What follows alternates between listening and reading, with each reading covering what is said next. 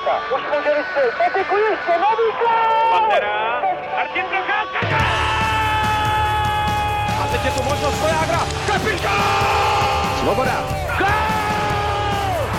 Je to tam, je to tam! Vojčík, Hlaváč, Bekend, gól! Gól! Jsme mistři světa! Dobrý den. Český hokejový národní tým má úspěšně za sebou další turnaj Euro Hockey Tour. Ruský Channel One Cup zvládla se třemi výhrami a celkově skončil těsně druhý za vítěznou sbornou. Co přinesla generálka před olympijským turnajem a jak zápasy o pohár prvního programu potenciálně zamíchaly s nominací do Pchjongčchangu? Podíváme se také na juniorský výběr, který čeká mistrovství světa v americkém Buffalu a zhodnotíme aktuality v extralize, lize mistrů a N H L. V dalším díle Hokej Focus podcastu vítám po čase bývalého mezinárodního rozhodčího a hokejového komentátora Jiřího Lípu. Ahoj. Hezký den, ahoj. A Tomáše Řandu a Otu Dubna z webu č t sport tečka cé zet. Ahoj. Ahoj. Od mikrofonu zdraví Ondřej Nováček. Turnaj prvního programu se pro národní tým nevyvíjel dobře a první polovina zápasu proti Finsku předělala nejenom fanouškům spoustu vrásek na čele. Češi se ale nakonec oklepali a po vítězném obratu přidali proti Kanadě a Švédsku další dvě výhry. Jaký dojem na tebe, Jirko, zanechalo vystoupení národního týmu na turnaj? Neobjevím vůbec žádnou novou Ameriku, protože všechna hodnocení, která doposud padla až do téhle chvíle, ať už byla odborná nebo méně odborná, tak v podstatě zněla unisono. Ten turnaj se především výsledkově velice vydařil.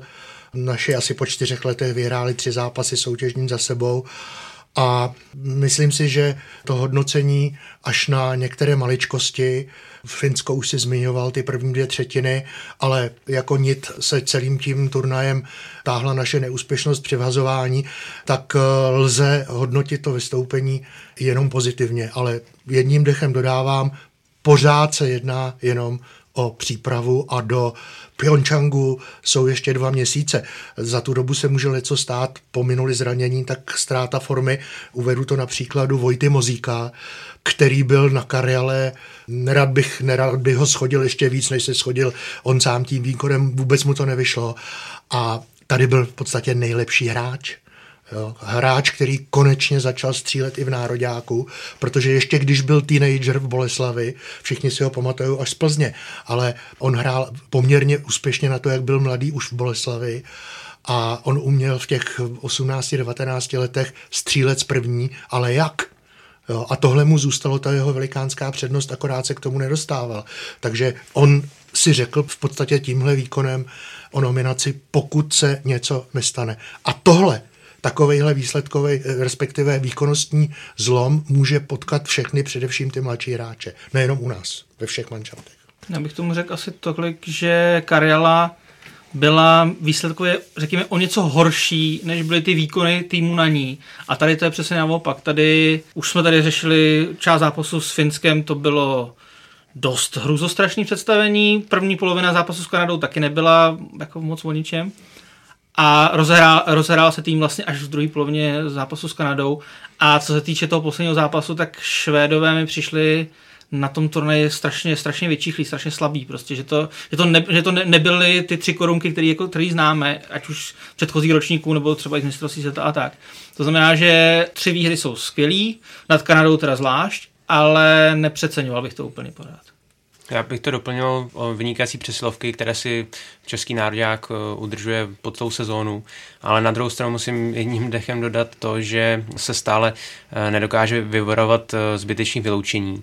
Byť jsme se teda v těch oslabeních zlepšili, tak si myslím, že na ten krátkodobý turnaj je potřeba zapracovat ještě na těch zbytečných faulech, jako držení, fauly hokejkou a podobně, které se můžou jako krutě vymstít v Pchjongčchangu. Vidíš tam, Tomáš, ještě nějaké další příčiny počátečního nesouladu ve hře českého týmu proti Finsku? Mě osobně zarazil ten fakt, že podmínky měl český tým naprosto ideální. Hrálo se doma před vyprodanou halou a já jsem čekal, že to bude český tým, který jako vlítne na ty Finy, kteří teda se museli prostě přestěhovat jako směrem do Prahy na ten zápas. A čekal jsem právě, že využijí toho domácího prostředí k tomu, že budou od začátku domi- dominovat a diktovat tempo. Navíc český tým se mohl na, na Finy perfektně připravit v tom smyslu, že bylo jasné, jak se tým Suomi prezentoval na tom domácím turnaji, na, na, na turnaji Karjaly. A dalo se předpokládat, že naváže na tento typ, typ hry, který je založen na tom perfektním bruslení a neustále aktivitě. A mě dost mě vlastně zarazilo, že ten český tým byl zaskočen tou, tou finskou hrou. Přitom vlastně coach Jandač vsadil na ty zkušenější borce tentokrát. A vlastně ten tým se začal, no se z toho oklepal až řekněme koncem druhé třetiny, až spíš začátkem třetí a, a s tím, jak tady začaly padat ty góly, tak se nakonec nastartoval k tomu obratu. Takže myslím si, že, že ta facka přišla, přišla včas a, a dobře a že, že přišla teď a ne až, řekněme, na, na, na olympiádě. Kdo ví, jestli ó dvě Arena nemá na náš národák jakési anticharisma a to se drželo na našich hokejkách a bruslích celý dvě třetiny, jo. Hmm. Protože když jsme tam zahráli nějaký pořádný zápas, jo. Poslední době, poslední době samý porážky, takže to je jenom tak na dokreslení. Proč to nešlo třeba ze začátku? Kouč Jandač volil i trochu expresivnější výrazy, jako třeba, cituji, hráli jsme hovno. Každopádně rozpačitý začátek... A to bylo ještě velmi eufemistický na to, co předváděli. Rozpačitý začátek mělo také druhé vystoupení na turnaji proti Kanadě, jak už zmiňoval Ota. V Moskvě se hrálo polovinu utkání bez branek a další obrat po inkasované brance přinesla až pasáž mezi čtyřicátou a čtyřicátou sedmou minutou. Nakonec slavili svěřenci Josefa Jandače výhru čtyři jedna. Myslíš si o to, že skóre zápasu odpovídá průběhu utkání? Ono zdání klame. Tam totiž je důležitý říct, že čtyři jedna je sice konečný výsledek, ale poslední dva góly padly do prázdné branky. To znamená, že když bych si teda vypůjčil to, co k tomu říkal Marek Síkora, když vlastně ty góly nebudeme počítat nebo odečteme, tak je to vyrovnaný zápas až do konce. Tam důležitý z mýho pohledu je to, že jsme se Kanadě po dlouhé době dokázali opravdu vyrovnat i v důrazu, což nám, což nám vždycky chybělo proti nim. A pro mě je ta výhra nejdůležitější z hlediska sebevědomí, protože Kanadu jsme neporazili od, myslím si, dva tisíce deset v Německu. No, to znamená, že je to, je to výhra po sedmi letech a zrovna jako v tuhle chvíli, kdy v tom, víme, že v tom Pchjongčchangu ta Kanada bude nejslabší, jaká vlastně může být, protože tam nebudeme nebudem moct použít jedinýho hráče jako z zámoří. Myslím teda, myslím pro, z profesionálního hokeje. To, jestli přivezou nějaké hráče z univerzity, to je nevíme. Že? Ale v tuhle chvíli ta výhra nám hrozně pomůže právě v tom, že víme, že i v tom, i na ty olympiádě na ně budeme mít šanci zahrát. Což třeba při některých předchozích turnajích při pohledu na ty soupisky ne, jako nebylo úplně jako jasný, že na, jako máme na to je porazit. V tuhle chvíli jako zvládli jsme to a víme, že to můžeme zopakovat i, i v té Koreji. Což pro mě je jako asi to nejdůležitější z celého zápasu. Pro tebe, Jirko. Tak ještě se k tomu dá dodat i to utkání se Švédy, protože tam padla také jedna branka při powerplay, takže vlastně jsem, nevím, asi osm gólů jsme dali a z toho tři do prázdné brány. Já si myslím, že celý ten turnaj byl výsledkově velice chlácholivý. Ale to není to podstatné, co bychom si z toho měli odnést a taky o tom ani tady nemluvíme, ale důležitý byl projev toho manšaftu. Potom v té době, kdy už zabral i proti Kanadě, i proti Švédům, koneckonců i proti Finům v tom prvním zápase vždycky na různě dlouhou dobu.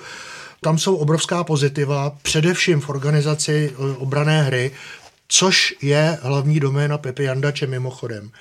Takže začíná zřejmě jeho kouzlo působit, protože nároďák bránil velmi dobře střední pásmo, beci vystupovali do rozehrávky, útočníci pomáhali obráncům v obranné třetině.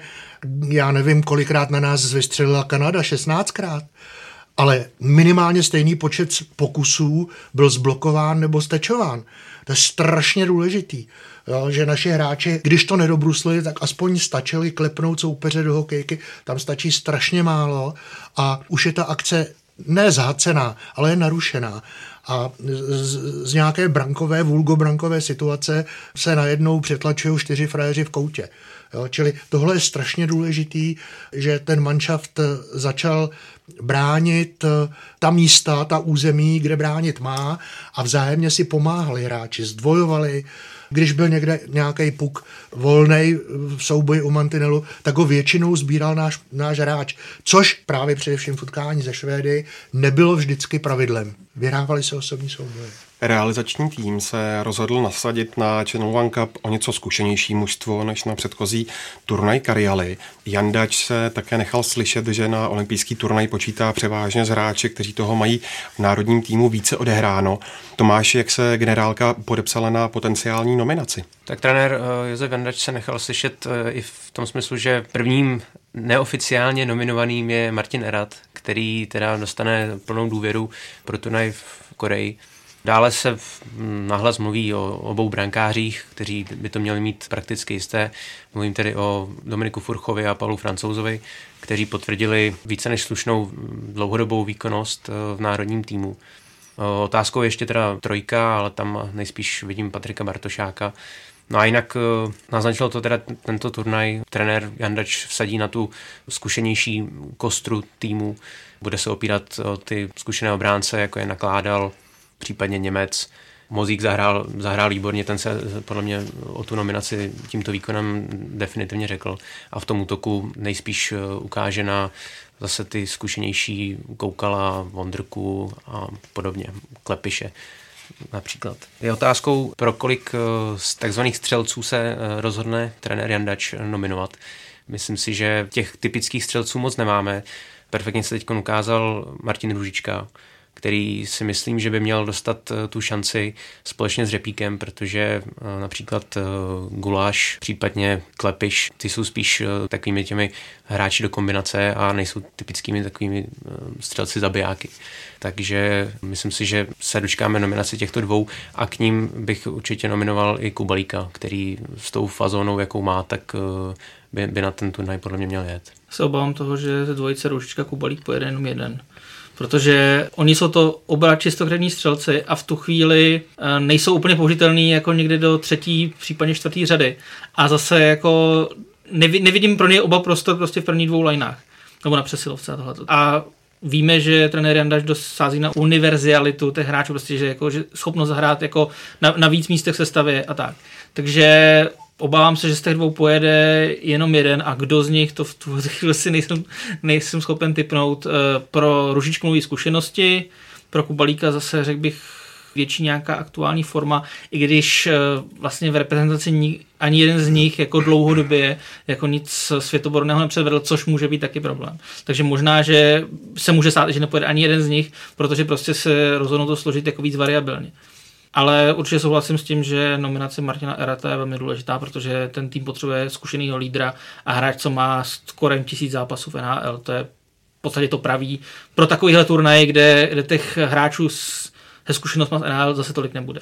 Ještě bych dodal, že bude mít trenér Jandač trošku problém s obsazením centrů, protože přeci jenom ten hokej bude fyzický více, než byl doposud. A Mertl i, i Koukal při vší úctě jsou poměrně menšího vzrůstu, zvlášť Petr Koukal, kterého jsem sledoval, byť jak si ho mám jinak lidsky i herně velmi rád, tak on taky dokázal za jedno střídání třikrát upadnout a nebylo to proto, že by padal do rány. Jo. Takže tam možná on má jiné důležité vlastnosti, jako je třeba vůdcovství, charakter a tak dále, že jo, neuvěřitelná neutuchající bojovnost, ale i tohle bude muset Josef Jandač zvažovat, určitě se tam rýsuje ještě červenka.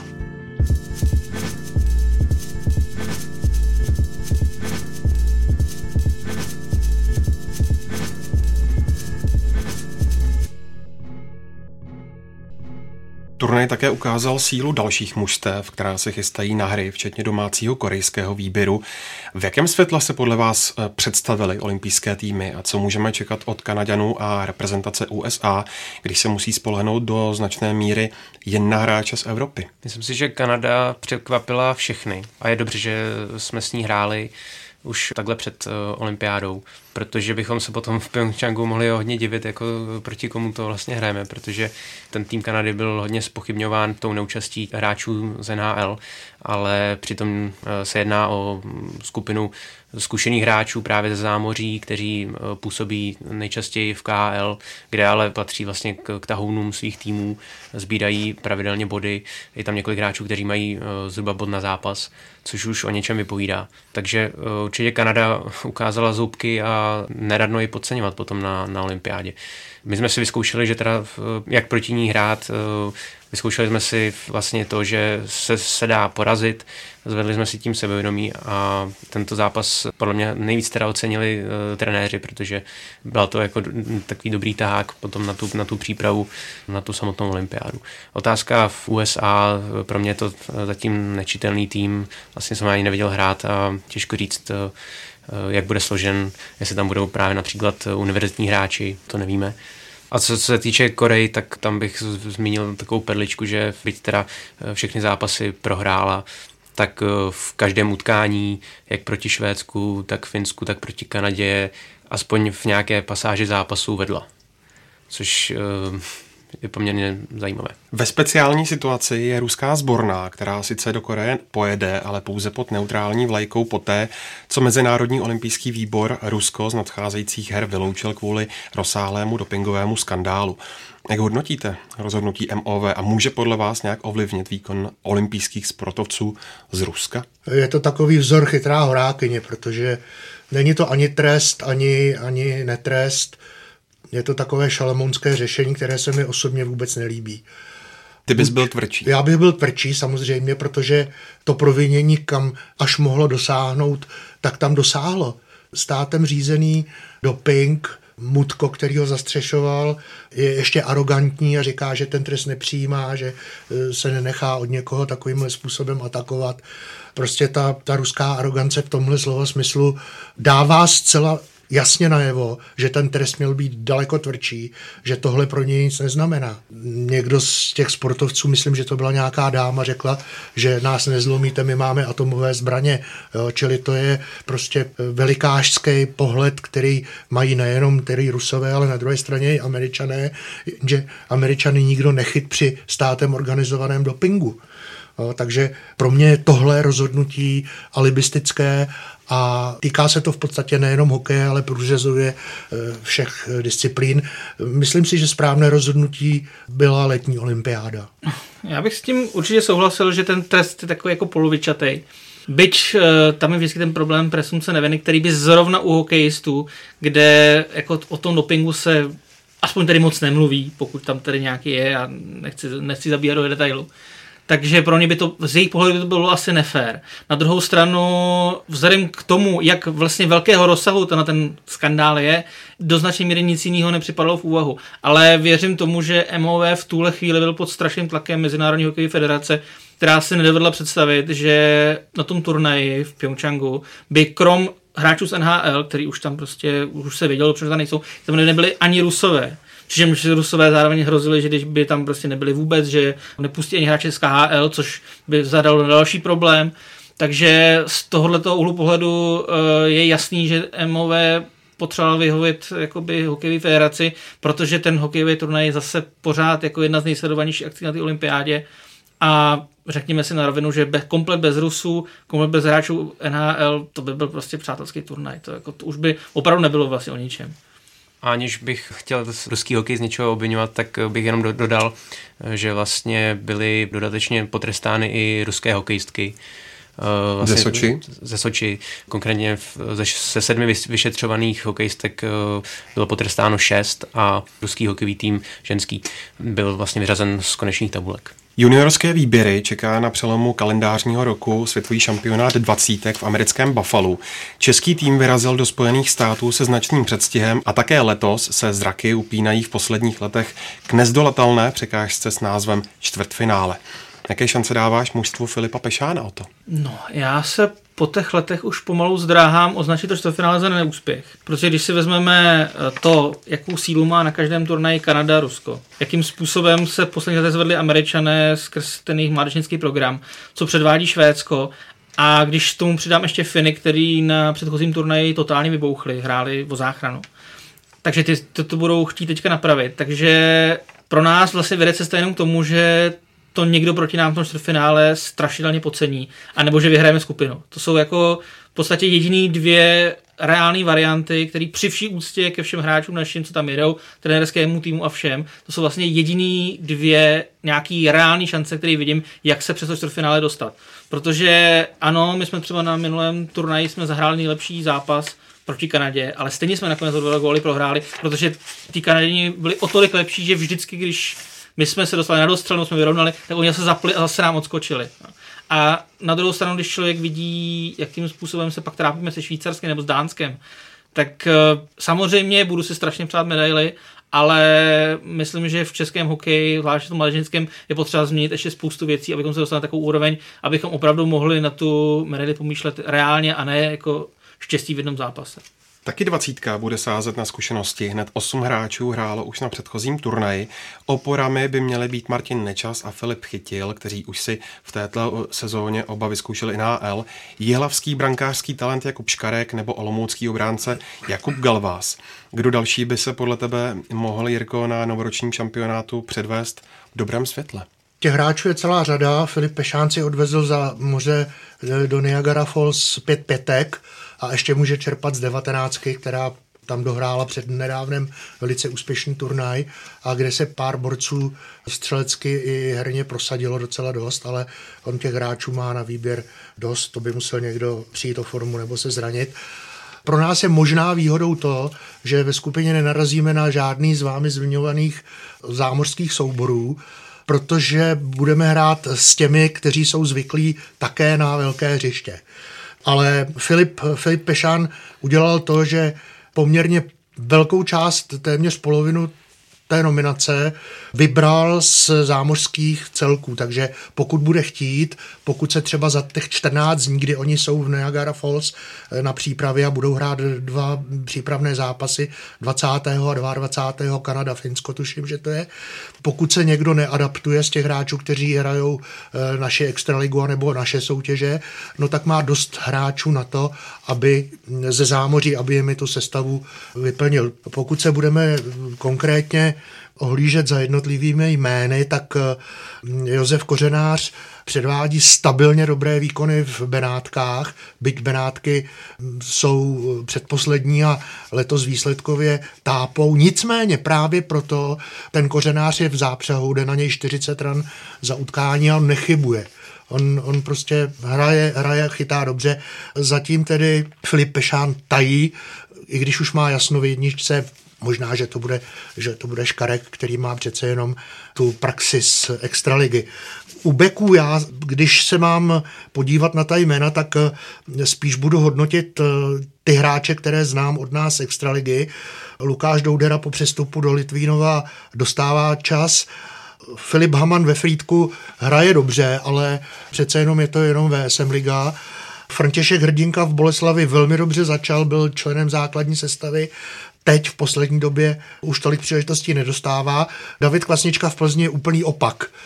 Začínal ve vé es em lize a teď už se stal součástí té sedmičky, která nastupuje do zápasu. Jakub Galvás, ten má své místo v Olomouci po tatínkově boku jisté.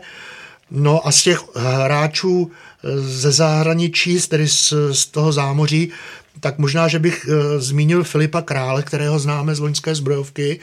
Ten je ve Spokane a dostává dvacet až dvacet pět minut v zápase a hraje velmi dobře. Takže to jsou beci. Co se týče útočníků, tak Petr Kodítek, ten už nahoře pomalu skončil, hraje dost, hraje dost v Litoměřicích.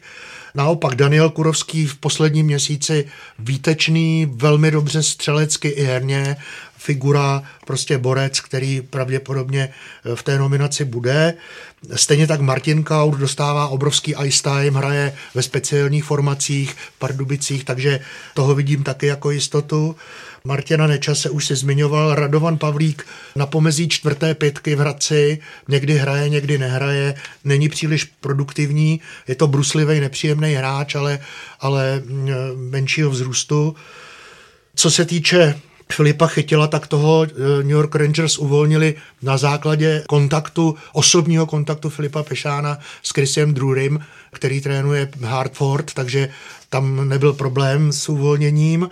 No a pak bych ještě se zastavil u jednoho jména, Filip Zadina, ten už hraje mužský hokej snad čtvrtý rok. ten začínal v Pardubicích v šestnácti, ale na začátku příští sezony má být velice vysoko na draftu podle všech okolností, takže ten by měl být taky tahounem. Krištof Hrabík hraje střídavě v Benátkách, střídavě v Liberci. Je to hráč, kterého možná Filip Pešán nominuje, protože ho velmi dobře zná a ví, co si od něj může přát, protože on není sice příliš produktivní, ale je silový hráč, který dokáže clonit před brankou. A když se dívám na ty ostatní, tak tam už ten výběr v tomto slova smyslu v těch osobních soubojích u mantinulu a podobně není, to jsou spíš rychlostní technické typy.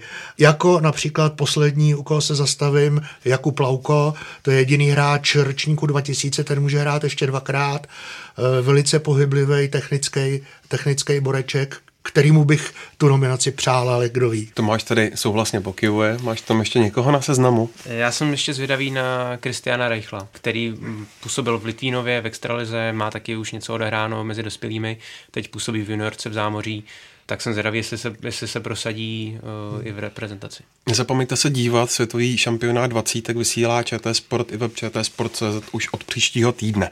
Ještě bych k tomu dodal, že krom zápasu našeho týmu se bude dvacátého devátého vysílat i U S A Kanada, který je speciální tím, že to bude zápas pod širým nebem na stadionu Buffalo Bills, takže tenhle zápas bych určitě doporučil, by se diváci dívali taky. A vy posloucháte Hokej Focus podcast. V další části se podíváme na aktuality a zajímavosti z extraligy, ligy mistrů a taky zámořské N H L.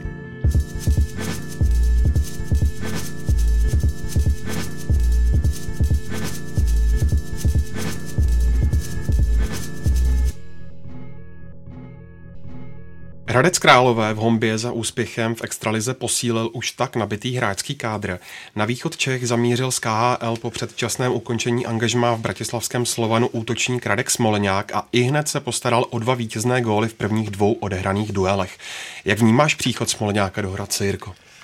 No, že je to opět velké finanční představení majitele Mountfieldu Šéna, to je jasné. Co udělá Radkovo působení v Hradci, to se teprve uvidí, protože ten jeho úvod, on má za dva zápasy tři body, ten první gol byl laufovej, takže tady bych to nehodnotil. Každopádně z pohledu Radka je to posun dopředu, protože posledních osm zápasů v Bratislavě seděl na tribuně a pro něj je to v podstatě vysvobození. On je s, s, hráč, který boduje, je to střelec, sice v Bratislavě dal jenom pět gólů, ale přesto byl nejproduktivnější hráč v době, kdy ho v podstatě surově řečeno vyřadili z kádru. Jinak je to další třicátník, kdo už takhle, eufemisticky řeknu, zkušeného týmu, protože v Hradci je celá řada hráčů, která má svůj vrchol už za sebou. Země výkonnosti už je pryč. A přesto Hradec válí. Tady bych si dovolil jednu troufalost. Řeknu, že trenéři Pavel Hinek s Vaškem Síkorou otrénovali léto po staru. To znamená, že šli do objemů, a ať už na ledě nebo i na suchu. A tomu týmu se to teď vrací, protože před přestávkou v podstatě byl aktuálně nejlepší spolu s Vítkovicemi, ale díky tomu, že je v závěsu za vedoucí Plzni, tak ho budeme, aspoň teda já ho budu řadit na, na aktuálně nejlepší formu, na post s nejlepší formou. Jinými slovy řeknu, že část uh, trenérů v některých týmech se zhlédla v tom systému, který začal před dvěma, třemi lety prosazovat Filip Pešán, to znamená trénování po kratších jednotkách tréninkových, čtyřicetiminutových, s velkou intenzitou. Ale zdá se, že ne všechny celky na to mají vhodné hráče, anebo možná i vhodné trenéry. A část manšaftů v extralize letos je nedotrénovaných. Na rozdíl od toho Hradce, který přestože tam má ty typy, já nevím, Graňák, Vydarený, Dragoun, Keller, Koukal, Kukumberg, Jirka Šimánek, třicet devět let, Jarda Bednář, čtyřicet jedna, to prostě už jsou, kromě toho Jardy, který, který ten Zenit má ještě daleko před sebou, protože ten hraje tak neuvěřitelně, že ten by mohl dělat reklamu na hokej. Jo. Já teď trošinku si skočím sám do řeči, ale když se díváte, to stojí za to prostě jít se dívat jenom na Jardu Bednáře. Bruslení, ruce a hlava. Tyhle tři komponenty, který dělají vynikajícího hokejistu, tak jemu je tam Pámbíček hodil lopatou, jo, pod ten dres. A on prostě hraje něco, co se v extralize už nevidí. Takže jsem byl strašně rád, že znova začal. Ten manšaft začal velmi špatně, po prvních třech kolech měl nulu, ale pak po sedmi zápasech, když, když se uzdravil Rybár, tak najednou ten manšaft, který měl za sebou jistotu golmanskou, začal hrát tak, jak začal, a teď už tedy atakuje čelo tabulky. Možná, ještě pardon, možná, že bychom mohli najít, je to všechno ze střípku, se to skládá hmm. z maličkostí, možná, že bychom mohli najít ještě jeden bod, o který bychom se mohli opřít, a to je jméno kondičního trenéra Vody. Ten vyhrál v podstatě titul, když to přeženu, Liberci, a teď je v Hradci. Já jenom na Jirku navážu v tom smyslu, že ten příchod Smoleňáka, pro mě to je další signál toho, že v Hradci prostě vsadili všechno na jednu kartu. A to vyhrát, přesně tak, teď nebo nikdy, vyhrát tuto sezónu, protože už v minulosti prosákly informace o tom, že po letošní sezóně dojde k výraznému utažení rozpočtu a navíc Jaroslav Bednář podle všeho po sezóně ukončí kariéru. Hrozí, hrozí vlastně odchod i některých hráčů do K H L. Takže si myslím, že v Hradci je to skutečně letos nebo nikdy. V Kometě se rozhodli rozšířit pozici na brankářském postu a poněkud překvapivě zamířil na jih Moravy Marek Langhammer z Arizony Coyotes. dvacetitříletý gólman se rozhodl pro návrat do Evropy po šesti letech. Jak hodnotíš tenhle tah z pohledu Brna i samotného hráče, Tomáši? Pro mě to poněkud překvapivý tah, zejména z, z brankářovy strany, možná trošku podobný jako u Marka Mazance, který také vlastně z ničeho nic se vrátil do Evropy ze zámoří, aby teda potom následně hnedka se po pár týdnech vrátil za moře zpět. Marek Langhammer se snažil probojovat se do sestavy Coyotes, což se mu vlastně nedařilo, a vlastně vrátil se do Evropy s tím, že chce chytat. Teď je ale otázkou, jestli Kometa je vhodným týmem pro něj, protože tam je brankářská jednička jasná. Marek Čiliak po tom jarním playoff si udržuje vysokou výkonnost a nemyslím si, že úplně přes Čiliaka se jako prosadí. Na druhou stranu, tím, že v Jihlavě teď odešel Škarek na dvacítky, tak Kometa mohla pustit Vejmelku na hostování do Dukly, takže se tady uvolnilo místo pro Langhamra, ale jestli se nějak jako výrazně prosadí přes Čiliaka, to je otázkou. Jestli mají v Kometě dlouhodobější záměr s tím, že to je potenciální budoucí jednička za Čiliaka, tak bych tomu rozuměl. Tak já tomu rozumím ze strany Langhamra, protože v Arizoně jako asi už úplně neviděl budoucnost. Ve chvíli, kdy ani, ani na farmě prostě na ní nesázeli. A přestože víme, v jaké situaci výsledkový letos Arizona je, tak v, jako, že ho v prvním týmu nedostal šanci ani jednou. Takže jako sedět, sedět jako na lavičce na farmě nebo, nebo nebo na lavice v Evropě, to už zase jako takový rozdíl není. A, a podle mě má určitě větší šanci zachytat si, zejména v tom nabitým jako druhý půlce prosince, lednu, únoru, jako před olympiádou, je spousta zápasů v extralize a určitě bude mít šanci zachytat si, zejména když Vejmelka teďka odešel jako na hostování do Dukly, takže jako tam určitě šanci dostane a nic jako mu nebrání k tomu, aby se za to moře zase vypravil. Ale v Arizoně... Jako Mazanec. Prostě tak. Ale jako v Arizoně v tuhle tu chvíli to pro ně už asi nemělo opravdu význam. Zejména, když tam byl několik let a vlastně se nikam neposouval. Třetí zajímavou posilu posledních týdnů hlásí v Pardubicích. Obrané řady Dynama vystuží Josef Hrabal, který po minulé sezóně skončil v Třinci a hledal si angažmá. Jak může Hrabal pomoct pardubické defenzivě o to? Tak Pardubice po té katastrofální loňské sezóně teď se, řekněme, trošku zlepšily a nahlas se tam hovoří o desíce, což vlastně o, o desíce hovoří v sezónu každý tým, ale, ale v, oni v tuto chvíli reálně, reálně jsou, jsou na pozici jako okolo desátého místa a chtěli by se samozřejmě posunout vejš, ale oni mají pořád jednu z nejhorších obran v extralize. To znamená, že obránce potřebovali a zároveň jako jediným produktivním obráncem v celém týmu je Marek Trončinský. To znamená, že Hrabal jako ten ofenzivnější typ obránce by jim mohl pomoci vyřešit oba tyhle ty problémy. Tam je jedinou otázkou, jaké formě Hrabal je, protože on vlastně od začátku sezóny nikde nehrál. Jo, to znamená, že není to úplně kupování zajíce pytli, ale nemůžou, nemůžou v tuto chvíli jako moc tušit, jak, jaké, jaké formy se představí. Ale beru to, že to je důležité právě kvůli tomu, o čem jsem mluvil před chviličkou, že mezi, mezi Vánoci a olympiádou je ten program hodně nahuštěný, tam hodně zápasů a vlastně tam se bude lámat chleba, o tom budou tu desítku bude hrát a bude hrát jenom playout. A v tomto tom případě Pardubicím rozumím, že když je takový hráč k dispozici, že po něm rádi sáhnou. V nejlepší formě se nacházeli před reprezentační přestávkou Vítkovice, které si držely pětizápasovou vítěznou sérii. Bodová šňůra je vynesla až na třetí pozici i díky nevyrovnaným výkonům Třince a Komety.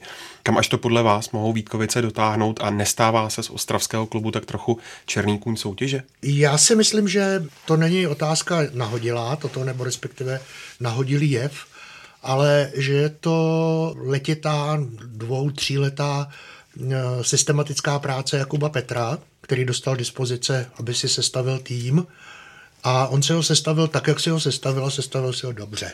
Takže teď to začíná nést ovoce, základní stavební kameny. Patrik Bartošák, určitě stabilní forma, a letošní osvěžení Jakub Lev. Nesmírně důrazný, odolný hráč, navíc ještě produktivní, myslím osm nebo devět gólů v přesilovkách, čili on se představil i na, na izvěstích, pardon za ten star, staromodní výraz, tak, že jsem si říkal, že by byl vlastně ten Pepa Jandač hloupý, kdyby se tam takovéhle hráče nevzal sebou do toho zámoří, protože on je jediný, kdo dokáže vyprovokovat čarvátku, kdo se postrká i s nepříjemnými soupeři, a jinak všichni ostatní naši hráči většinou sklopí hlavu, jo. A ten Kuba, ten prostě do toho jde své řepy. Takže to pomáhá i těm, i těm Vítkovicím. To si myslím z mýho pohledu, že jsou takový dva, dva základní kameny.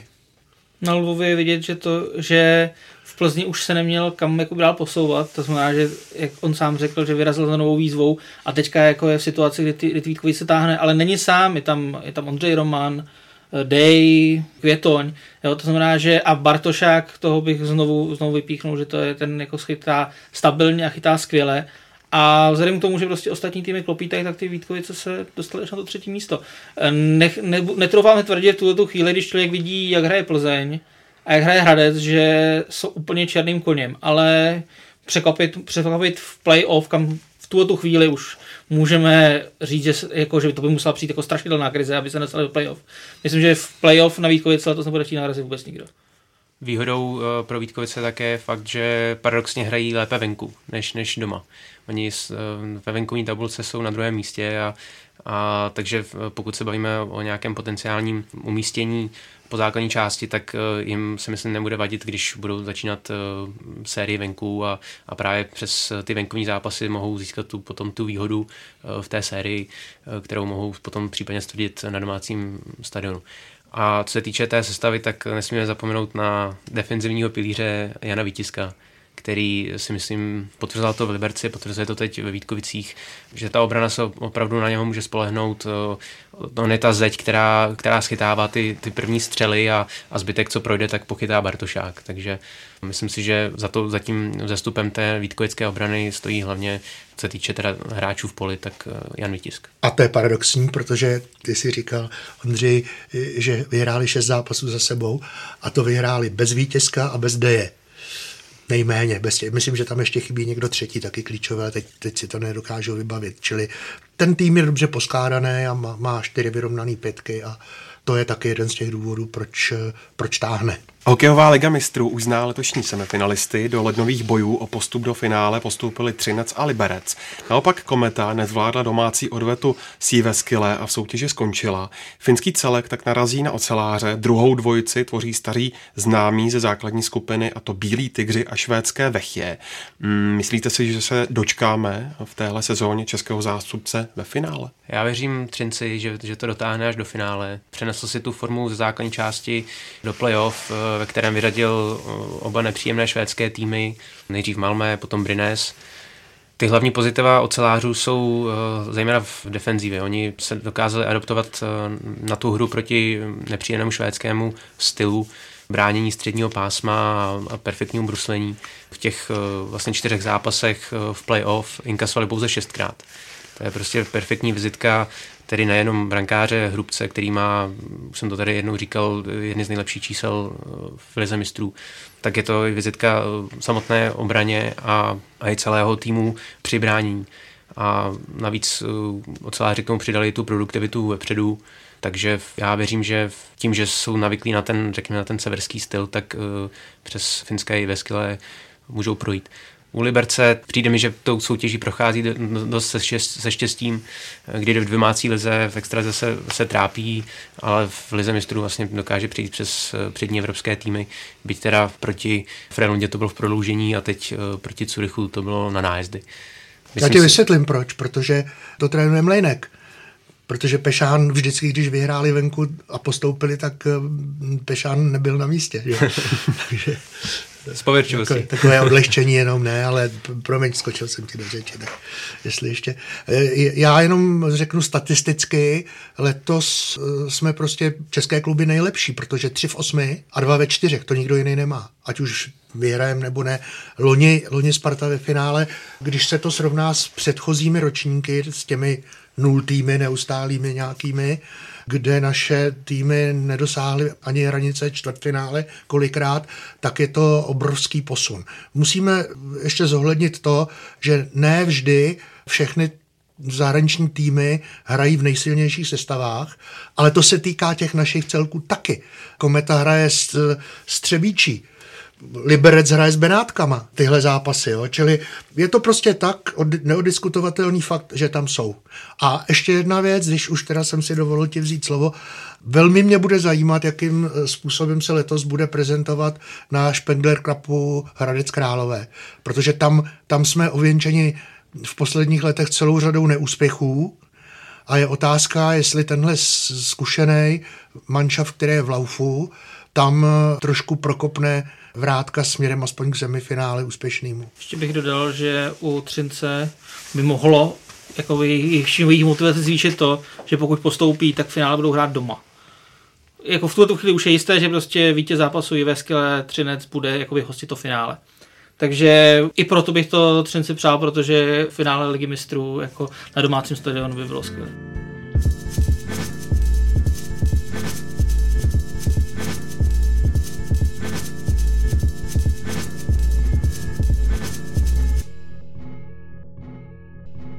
Tak pojďme ještě na skok do N H L. Základní část Národní hokejové ligy se blíží k polovině a hlavní událostí posledních dní bylo utkání pod širým nebem mezi Ottawou a Montrealem ke stému výročí prvního zápasu zámořské ligy, který se odehrál se stejnými soupeři devatenáctého prosince devatenáct set sedmnáct. Jak vůbec vznikla, Tomáši, tahle tradice venkovních duelů a myslí si, že v tom bude N H L pokračovat? Z venkovních zápasů N H L se stal skutečný fenomén. Nejen vlastně posledních let, ale ta tradice se nastartovala, řekněme, od toho roku dva tisíce tři. O čem se moc neví, tak paradoxně prvním zápasem pod širým nebem bylo utkání v roce devatenáct set devadesát jedna mezi Los Angeles Kings a New York Rangers, který se odehrál v Las Vegas, a to jako přípravný zápas před sezónou. Zajímavostí je, že je to, že vlastně v září bylo nějakých třicet stupňů.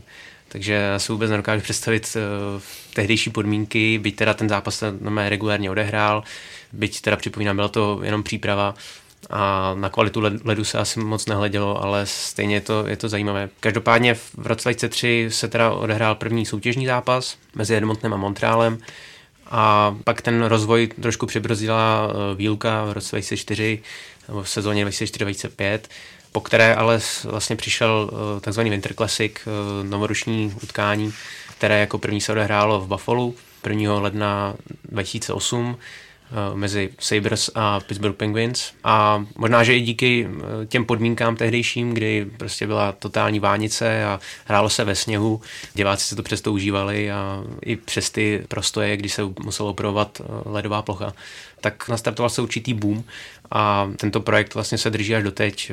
Přidali se k tomu zápasy s podtitulem Stadium Series a těch zápasů vlastně se hrálo už dvacet tři.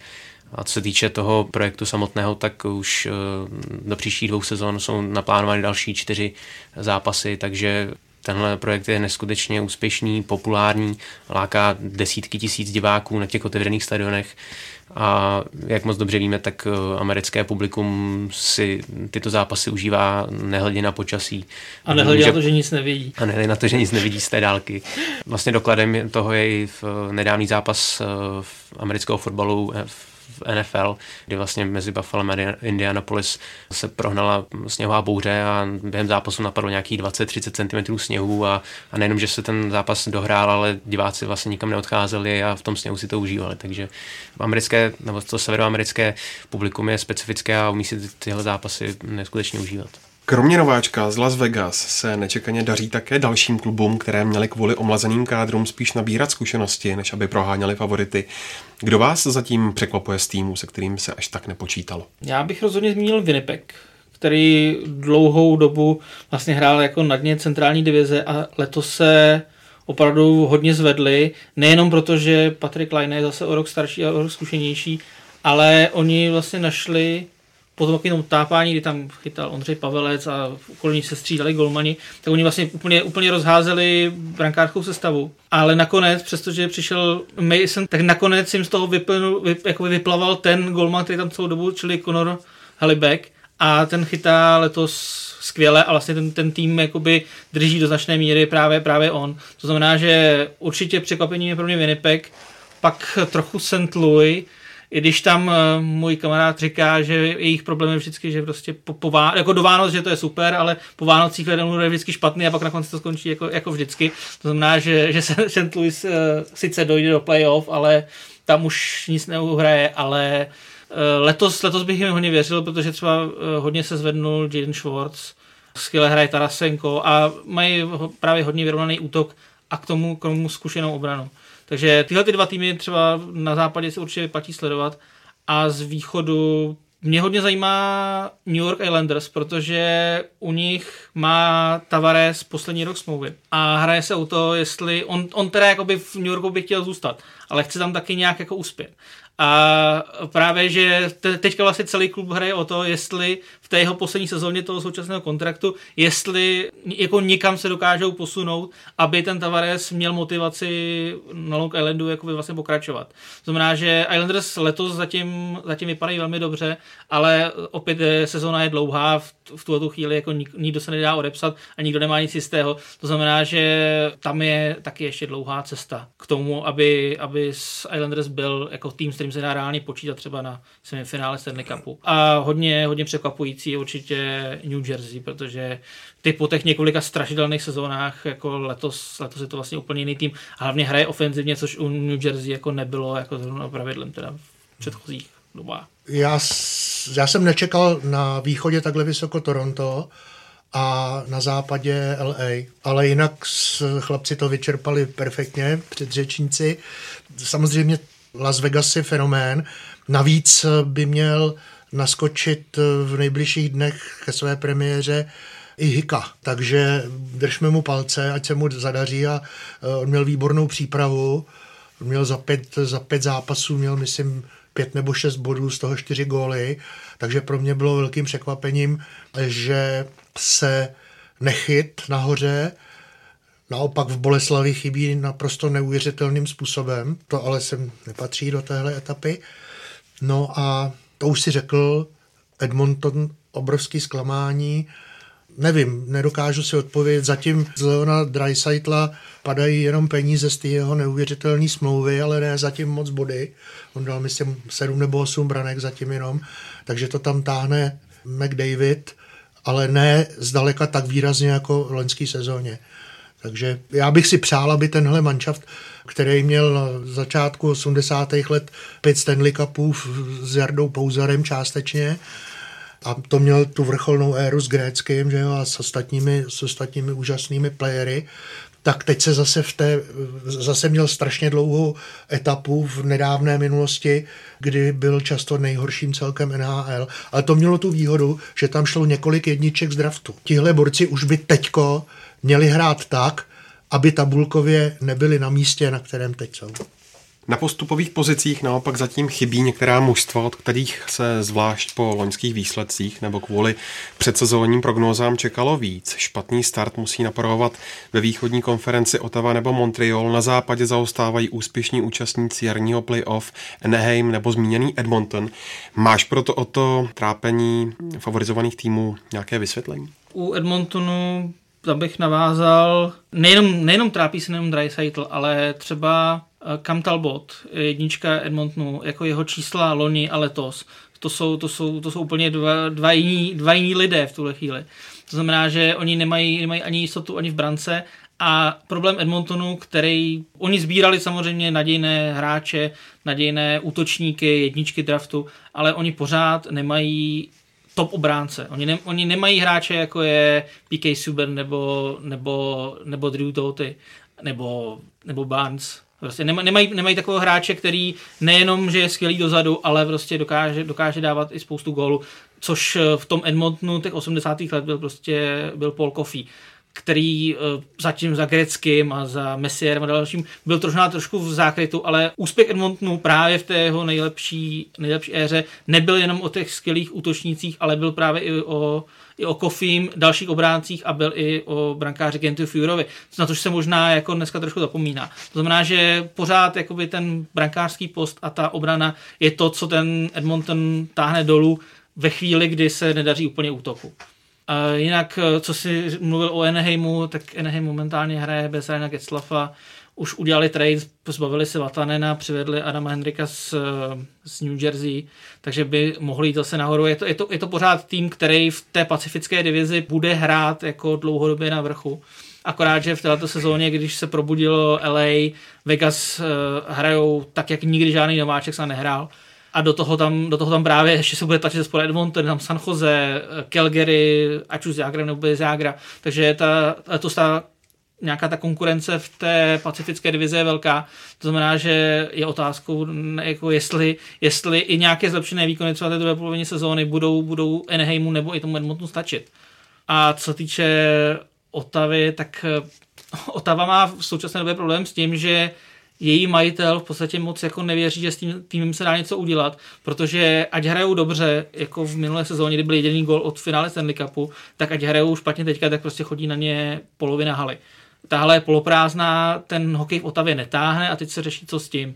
Jo, takže samozřejmě N H L by chtěla hokej v Ottawě udržet, majitel by ho chtěl udržet, ale, ale potřebuje na něm taky vydělávat a to se v současné době moc nedaří a jsou hlavně v situaci, kdy Erik Karlsson bude chtít novou smlouvu a už se nahlas spekuluje o tom, že by mohl jako ještě během sezóny zamířit někam jinam. Možná o to víc v Ottawě přivítali ten venkovní zápas s Montrealem ke stému výročí prvního zápasu N H L, protože na ten zápas přišlo přes třicet tisíc diváků, což si v Ottawě v aréně pro necelých dvacet tisíc mohou nechat jenom zdát, kam právě ani nechodí těch dvacet tisíc. Hlavní organizační novinkou N H L je otázka dalšího rozšiřování. Seattle dostal od vedení ligy svolení podání oficiální přihlášky ke vstupu do soutěže. Ačkoliv je celý proces teprve na začátku, vše nasvědčuje tomu, že se s dalším nováčkem ze západu Spojených států výhledově počítá. Jak vypadá aktuální situace, Tomáši? Pro Seattle hoří, hovoří několik faktorů. Tím hlavním je ten, že se jedná o město ze západu Spojených států, čím by se vyrovnal poměr týmů v N H L v obou konferencích, kdy teď má o jeden tým více východní konference. Takhle by to šlo ke spárování šestnáct ku šestnácti. Výhodou potom je také to, že ta lokalita Seattlu vytváří prostor pro rivalitu s Vancouverem, který je na tom pacifickém pobřeží trošku odstřinutý a je tak jako mezi, mezi Kalifornií a řekněme Albertou v, v Kanadě. A vlastně nejvíce na tomto záměru se Seattlem tratí Quebec, který tam ve vlastně velký hlad po tom návratu po N H L, kdy se vlastně v polovině devadesátých let Quebec Nordiques přestěhovali do Koloráda. Je tam velký hlad po hokeji, je tam velká fanouškovská základna, ale právě to, že to situování na východě jim prostě teď nedává prostor, aby N H L se rozhodla pro Quebec v rámci rozšiřování. Takže Quebec, který je vlastně, řekněme, nejvážnější, nebo byl nejvážnějším kandidátem, řekněme, v těch letech minulých, tak teď je na tom paradoxně nejhůř a vypadá to, že teda Seattle dostane vlastně oficiální svolení k podání přihlášce. Následovat bude spuštění prodeje permanentek, aby se zajistil vlastně nějaký zájem o, o hokejový tým a vlastně v tom, řekněme, tom dvouletém cyklu vlastně dostanou prostor pro sestavení týmů a se Seattlem se počítá, nebo proslýchá se, že se s ním počítá pro sezonu dva tisíce dvacet dvacet jedna.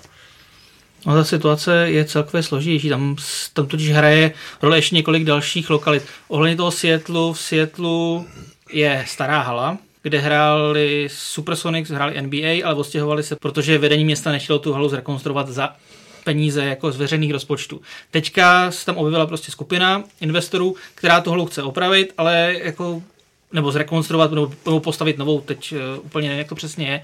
Ale problém je, že jako investovat třeba půl miliardy dolarů do, do nové haly, v které nebude nikdo hrát, je trošku jako problém. Znamená, oni tam potřebují minimálně buď basket, nebo, nebo hokej, což uh, se jakoby propojuje teďka se zájmem N H L, která chce tým na západě, chce tým v téhle oblasti, protože tam žádný není. Navíc je tam, byť tedy strašně stará tradice Seattle Metropolitans jakoby z dvacátých let, tak jakoby ta nějaká ta mini tradice toho hokeje tam je. Takže je to, je to nový trh, který by samozřejmě mohl přinést lize další příjmy. Jen tak mimochodem teďka platil Las Vegas pět set milionů dolarů, Seattle by měl platit šest set padesát. To je jenom vlastně jakoby entry poplatek. No. Čili kolik je to, kolik je to na, na, na tým, to už se nespočítám. Prostě jako, zase, zase jako je to obrov, obrovská částka pro, jako pro potřeby ligy. Do toho tam vstupuje Houston, kde majitel místních Rockets v N B A by, chtěl mít, by tam chtěl mít v hale i N H L, ale tam je problém s tím, že je otázka, jestli Texas dokáže uživit dvě mužstva N H L. Já si myslím spíš, že ne, ale určitě jsou povolenější lidi, kteří to mají spočítaný. A z toho právě jako nejhůř v tuhletu chvíli jako vy, vypadá Quebec, který samozřejmě lidi tam hokej milujou, lidi tam N H L chtějí, ale vlastně N H L to tak jako úplně naplno neřekne, ale N H L tam spíš ten tým nechce. Nebo určitě ho tam jako nechce kvůli tomu, že by zase byl ten nepoměr v týmech, ale i celkově je tam obava toho, že ty ekonomické důvody, které vyhnali Quebec a vyhnali vlastně i původní Winnipeg, který vyhnali jako na jich U S A v devadesátých letech, takže se to bude zase opakovat, tam problém prostě s kurzem kanadského, amerického dolaru a tak dále. Takže tam by určitě chodil plný dům, jako z určitého pohledu fanouškovského by to bylo skvělý, ale je tam, je tam problém s tím, že ta li, lize se do toho úplně nechce. Ale do toho vstupují druhý, druhý jakoby ten faktor, a to jsou týmy, kteří v současnosti už existují, ale mohli by se přestěhovat.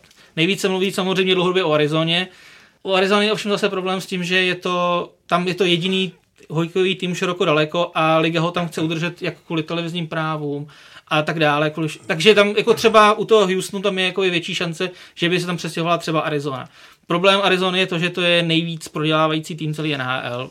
Za minulou sezonu prodělali devatenáct milionů dolarů, to je jako nikdo jiný. A druhý takový ten tým, takový ten otloukánek, který navíc prostě tratí, je Florida.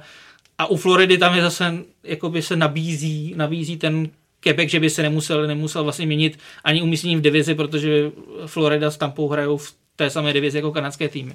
Takže tam, jako těch variant tam víc, do toho vstupuje to, že Calgary chce po svojí radnici, aby jim postavili nový stadion, nebo že se přestěhují. Tamní radnice se na to jako úplně netváří, což teda není ojedinělý případ. Tak ten, ten problém toho, že kluby by chtěli nové haly, ale nechtějí se platit úplně ze svýho a byli by radši, kdyby jim je postavilo město a město se k tomu nemá, protože proč by jako dotovalo jako biznis někoho jiného, tak to je takový leitmotiv posledních let v N H L na více místech. O Otavě už jsem hovořil.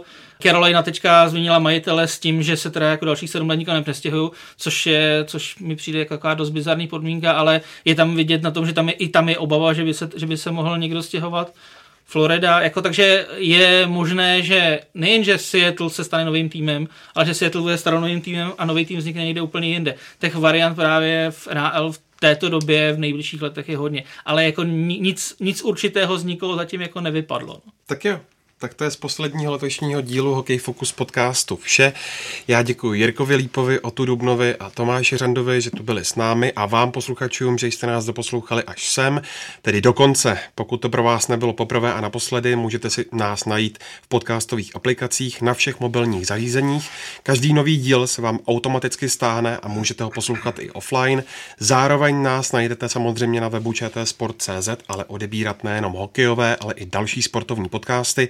Můžete taky na Soundcloudu nebo na YouTube, kde nás najdete pod hlavičkou ČT Sport. Na všech sociálních sítích nám můžete zaslat i vaše náměty a připomínky a pokud se vám naše podcasty líbí, budeme moc rádi, když je budete sdílet dále do světa. Hezké Vánoce a naslyšenou příště.